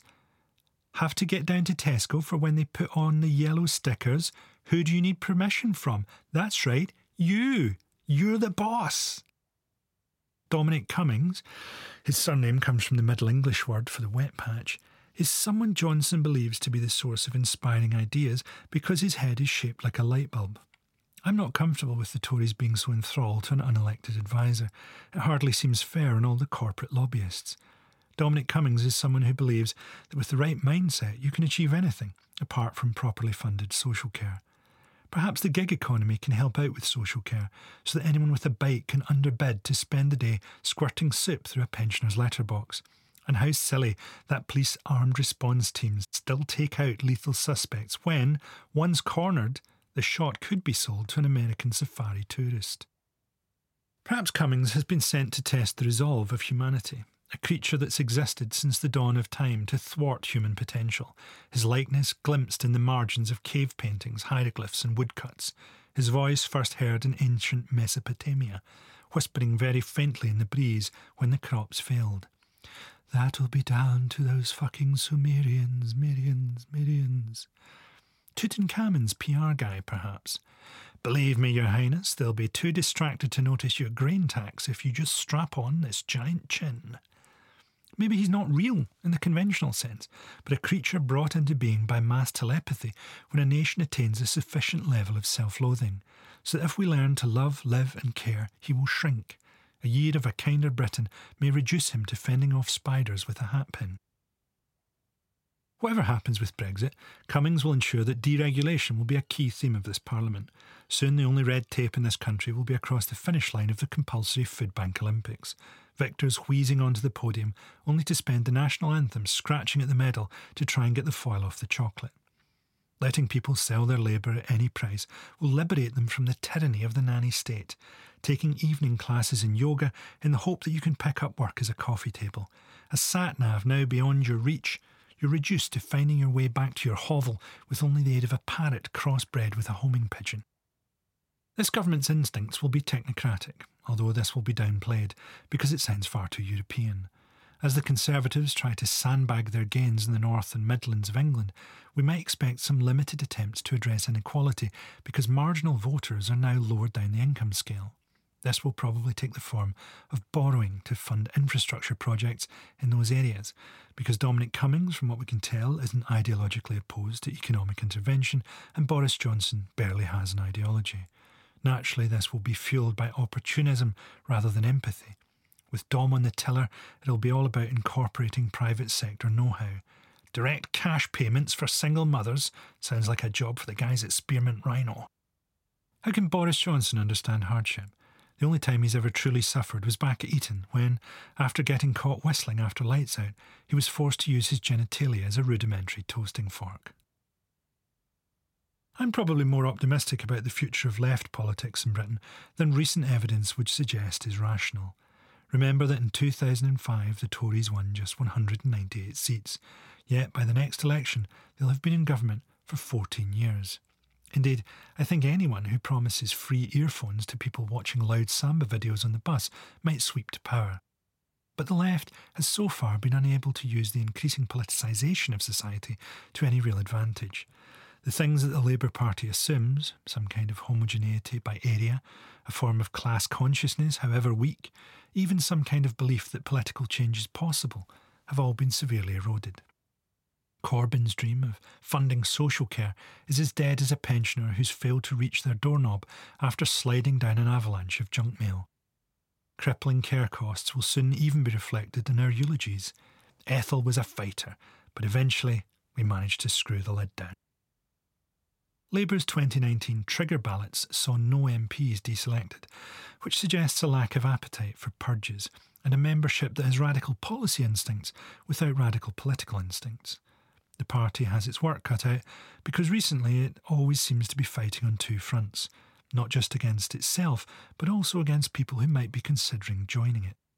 I always got an extraordinary amount of hatred from Corbyn supporters, and a part of it is that Labour activists are still largely drawn from the bandwidth of classes that expect my job to be performed by a public school, Oxbridge educated Englishman. Class awareness is pervasive in Britain, and I suppose it's inevitable that satirists from working class Scottish backgrounds are greeted with the kind of low key alarm normally reserved for a Cockney gynaecologist. Labour's online supporters seem to have adopted an unusual strategy of reaching out to people who already agree with them and telling them to fuck off. I don't want to overstate things here. It wasn't a big factor in the election, and there is an obvious contradiction in expecting to see mass movements operate within narrow acceptable boundaries of behaviour. Yet, online at least, the comorbidity of post colonial entitlement meeting male narcissism and vanguardism has developed into a potent brew for demotivating potential allies. Left wingers aren't uniquely unpleasant online, but their unpleasantness is uniquely off brand. I sometimes wonder if the change needed on the British left may be one that is entirely incompatible with the post colonial mindset, the realisation that it's your own consciousness that you have to raise. Traditionally, when the psychedelic writers talk about raising consciousness, it contains the idea of understanding our personal insignificance and escaping the ego. In some ways, this echoes Marxist writers' themes of raising class consciousness, understanding the strength of the collective rather than the individual. The Labour left's ecosystem of Twitter spats and purity tests would seem to be entirely antipathetic to such advances. I often think that the trouble of self identifying as a good person in a society like ours is that you're subject to the same forces as everybody else, you're just less aware of them. A problem for some on the left that may stem from the amount of time they spend online is that sometimes they have an attachment to ideas that sound good but don't really play out that well if you think about them. Speak truth to power has become a popular goal over the last decade or so. It's an old Quaker term that was popularised during their resistance to the Vietnam War. I think it has literally become axiomatic because it sounds quite good when you say it. What would be the point of me speaking truth to Boris Johnson? He would simply give me an amused look that simultaneously said, You don't know the half of it, mate, and How did you get past my security? Of course, reactionary anti woke types are operating in ignorance at best, and often in bad faith. Their basic position is some people are so marginalised that they have to build a language to describe their oppression, but the real victim is me, who has to learn a new word every nine months. Yeah, I think when it comes to culture, the left is often guilty of muddy thinking and a poor choice of targets. I know that it's frustrating that some actor complains about the historically accurate casting of Sikh soldiers in a First World War movie. From the culture that brought you White Jesus, this is admittedly galling. But there are things that matter more, and it would be better to concentrate on them. At the time of writing, the British left seems to have no real view on who should be the next Director General of the BBC. It's worth noting that the aspect of the BBC's news structure that is most damaging to Labour, that the BBC tends to take its agenda from the press, who take theirs from Westminster briefings, is apparently too nuanced a point to be addressed and is almost never mentioned. Things will be very different in 10 years' time if the BBC loses its licence fee funding. The corporation will be stripped back and sold off until all news, sport, and comment will be created and broadcast by Laura Kuenssberg. She will be the last physical remnant of the BBC, roaming from town to town like an itinerant knife sharpener. With the familiar cry of, I'm Laura Kuenssberg, I am the BBC, I am the news, but before the headlines, let's take a look at the weather in your area. During this brief moment, where the gathered crowd tip their heads towards the heavens to look at the weather in their area, that Laura slips off her boots and pops on a pair of kitten heels, shakes the road dust from her jacket, spits onto her hand, and cleans her face before she's ready to uphold the values of the BBC to inform, to educate, and to entertain. She begins by informing. There are still pockets of humanity in the south and the far north, but she fears everything south of Carlisle and north of Manchester has perished. She adds further details that a nearby village has recently burned to the ground during an accident at the annual cheese rolling festival. It's a tale she tells every village, but hearing the misfortunes of their local rivals perks up the crowd and gives Laura a better chance of collecting more bread and dried meats when she passes round her hat at the end. Harking back to the glory days of the BBC, she might then shout some advice to a hag about how she might want to fix up her garden. Put more flowers in it, and trees. I understand it serves its purpose as a boneyard, but that doesn't mean you couldn't pop a few daisies in there. And then a recipe, for old time's sake. Make soup, she suggests. To be fair, politics was more her thing, but as the only remaining tangible expression of the BBC, she tries. As the crowd disperses, Laura again considers switching to ITV, who have offered her a mule and some firelighters. But what sort of future is there for the Labour Party? Keir Starmer is a man with the stage presence of the Higgs boson, whose dating profile would simply read alive. He seems to be viewed as electable by Labour members largely because he looks like someone playing a Prime Minister in an old Spice Girls video. He will certainly provide a strong opposition to satire. He is difficult to joke about, in the same way that it's difficult to write jokes about brown wrapping paper or the frozen tundra. I predict that the new Labour leader will find it difficult to make any early impact. The endless internal election will have robbed him of any novelty value, Boris will reduce the vocabulary of politics to that of a Channel 5 football pundit who spent a week in a holiday cottage with low doorways. And the Conservatives will find it relatively easy to present Starmer to a lot of voters as one of the pen pushers who ruin their lives. Ironically, for a Brexit election, we seem to have chosen to accept that decisions affecting our lives are largely incapable of being influenced. Of course, technology can make politicians seem closer smartphones, Twitter, telescopic sights. Yet paradoxically, it has actually rendered them as distant and symbolic as Pokemon. In this sense, Keir Starmer is a good candidate to provide a different kind of unreality from Johnson, the smooth managerial sense of politics occurring elsewhere, rather than the experience of watching a clown have a heart attack while being dimly aware of an explosion in the distance. For many reasons, I think the difficulty of Labour being able to form a minority government at the next election is overstated. Yes, it's statistically improbable, but their electoral coalition will no longer be divided by Brexit. Keir Starmer will provide an establishment phase for another opportunity for our dying order of things to replicate itself, this time without any of the resources of empire or the support of the EU on a burning world. The British left online seems to see trending on Twitter as an end in itself.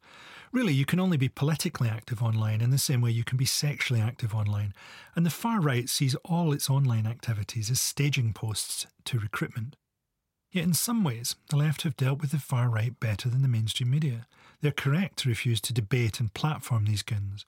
We already know what their case is. Personally, I think we had quite a thorough debate about the whole thing in the 1940s. Is there some broader point they were getting to that the Allies interrupted?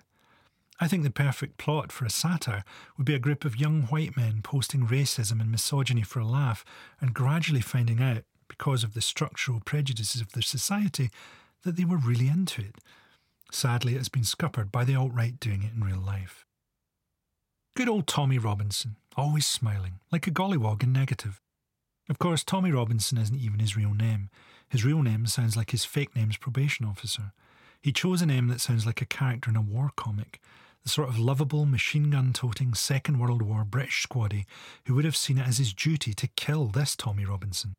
Since being born on a sunbed, this furious boiled potato has nurtured Britain's sense of racial grievance with the patience and care you only see in someone who truly believes that they can monetize it. Tommy Robinson is evidence of the horror that can result when a social inadequate hasn't the mental capacity to just learn a few magic tricks. At first, I clung to the most plausible explanation. He was just a Turner Prize entry that had gone rogue. Of course, far right views have long been normalised, certainly in comparison to far left ones.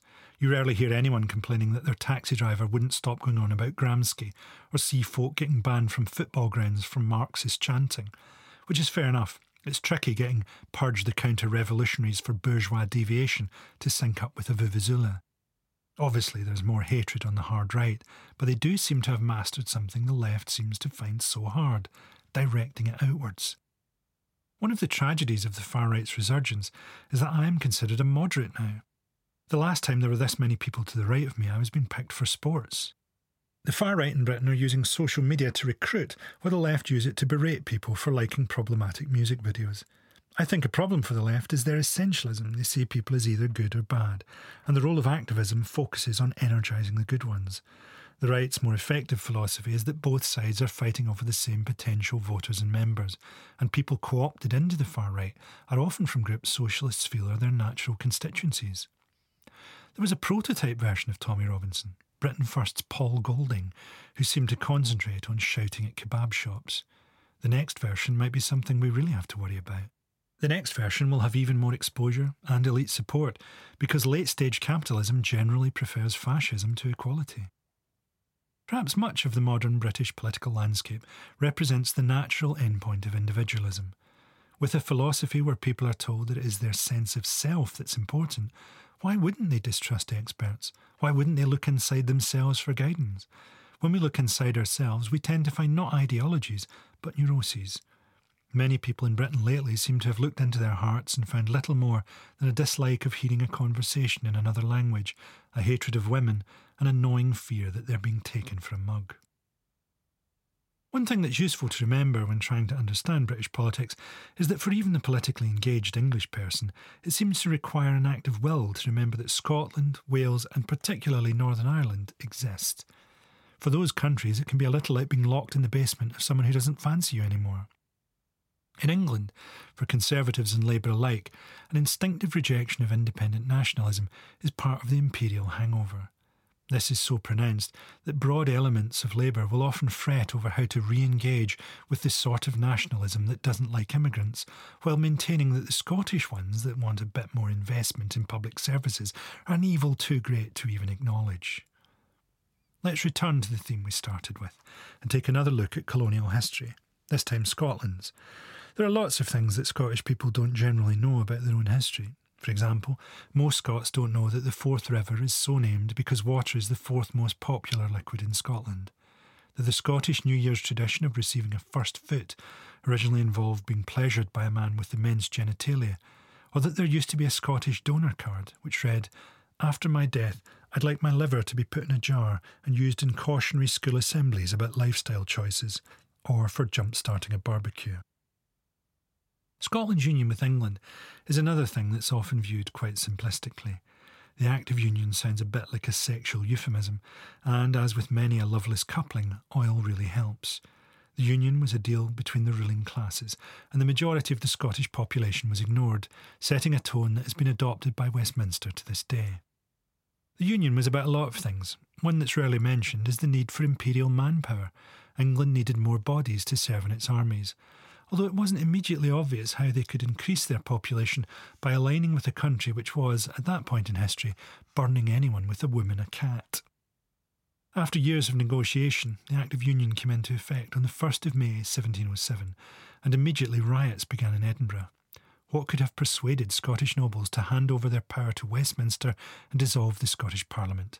A small matter of the sum of £398,000, an amount that was equal to the loss of something called the Darien Scheme. In 1695, there had begun a period of famine and disease in Scotland which became known as the Seven Ill Years. Life expectancy in Scotland at this time was around eight. People would get married at three, have a family at five, and retire at seven. If you lived until ten, you were considered a witch and drowned. I'm joking, of course. You were cooked and eaten. Starvation claimed the lives of between 5 and 15% of the population. In Aberdeenshire, a quarter of the population died. It's impossible to imagine what the sense of despair in Aberdeen in the 1690s would have been like without going to Inverness today. Scotland wanted to be a mercantile power, but we just spent seven years in famine. What exactly were we hoping to trade? Here's a drawing of a loaf. Who wants to give me sapphires and rubies in exchange for my memories of a potato? These were desperate times, but sometimes, even in the bleakest situation, someone can have an idea that can make everything just that little bit worse. The idea was that Scotland should start its own colony in Panama. I won't say nothing came of the Darien scheme. Its terrible failure in Latin America did provide a handy blueprint for Scotland's 1978 World Cup. The scheme failed because of one single but crucial flaw it was completely shit. Scots thinking they could thrive in equatorial heat shows the same level of optimism as Joan of Arc rubbing on some factor 20. Scottish investors raised £400,000 for the scheme, which was an extraordinary amount of money in those days. The area in Panama the Scots chose to colonise is still virtually uninhabitable today and is twinned with Dunfermline. After just eight months, in July 1699, the colony was abandoned. Only 300 of the 1,200 settlers survived. By the time it was abandoned, a second expedition of a thousand colonists had already set off. They were somewhat luckier in that they died more quickly. Scottish nobles were bankrupted by the Darien scheme, and this was one of the major motivators of the 1707 Act of Union. About a fifth of Scotland's entire wealth had been sunk into the scheme and lost. Scotland had little choice but to hitch its wrecked fortunes to the yoke of England. Scottish national identity the idea of Scotland as a unified nation rather than uneasy collection of Highlanders and Lowlanders postdates the Union. To some extent, it was consciously created, with Sir Walter Scott being a key figure in imagining it into existence. As the academic Neil Davidson argues, there hasn't really been a Scottish identity separate from the Union.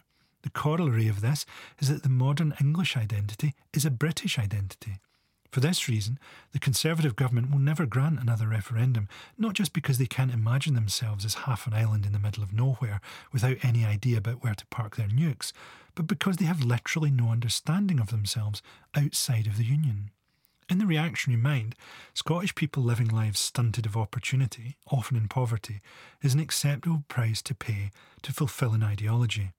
I don't know that Labour's position, that Scottish people should live in those conditions in the hope that they might kick half a dozen extra seats their way occasionally, is really ethically much better. When you understand the colonial history, it seems obvious that the SNP, a kind of political wing of the Scottish managerial class, sees independence as the forging of a Scottish version of the British state. Indeed, the 2014 campaign sought to keep not just the monarch, but the pound. They would certainly never call their own referendum. An illegal referendum held in Scotland would not be recognised or respected by Westminster, making it no different from anything else that happens in Scotland. Personally, I quite like the idea of an illegal referendum. Perhaps you can only get your ballot paper by contacting a guy on Facebook Marketplace and then meeting him after dark in an Asda car park. As you've probably gathered, I don't really know what the future holds for Britain, or even for me. I write in my local park any days that the Scottish weather allows, and I always start by checking my Instagram DMs for the addicts, almost always alcoholics, who contact me there. There's a certain type of drinker who finds it very difficult to go to their first meeting or consider therapy. I've thought of some tricks for getting yourself to do this, and I try to help everyone who writes. In fact, I sometimes think that this is what I really do now. Directly touching the dozen or so people a year who get into recovery is surely bigger than any effect my work has. You have no idea how silly it feels to even type my work when you're a comedian. Today, as I went through this little ritual, it occurred to me that something has been lost here. When your nihilists are reduced to altruism, it's probably a bad sign. We had a purpose once in society. We were a dark lens, the people who persuaded you to move away from the poison stream. We were also the sort of self regarding pricks who called themselves a dark lens and were generally not great at parties. Now, I suppose things are too desperate for that.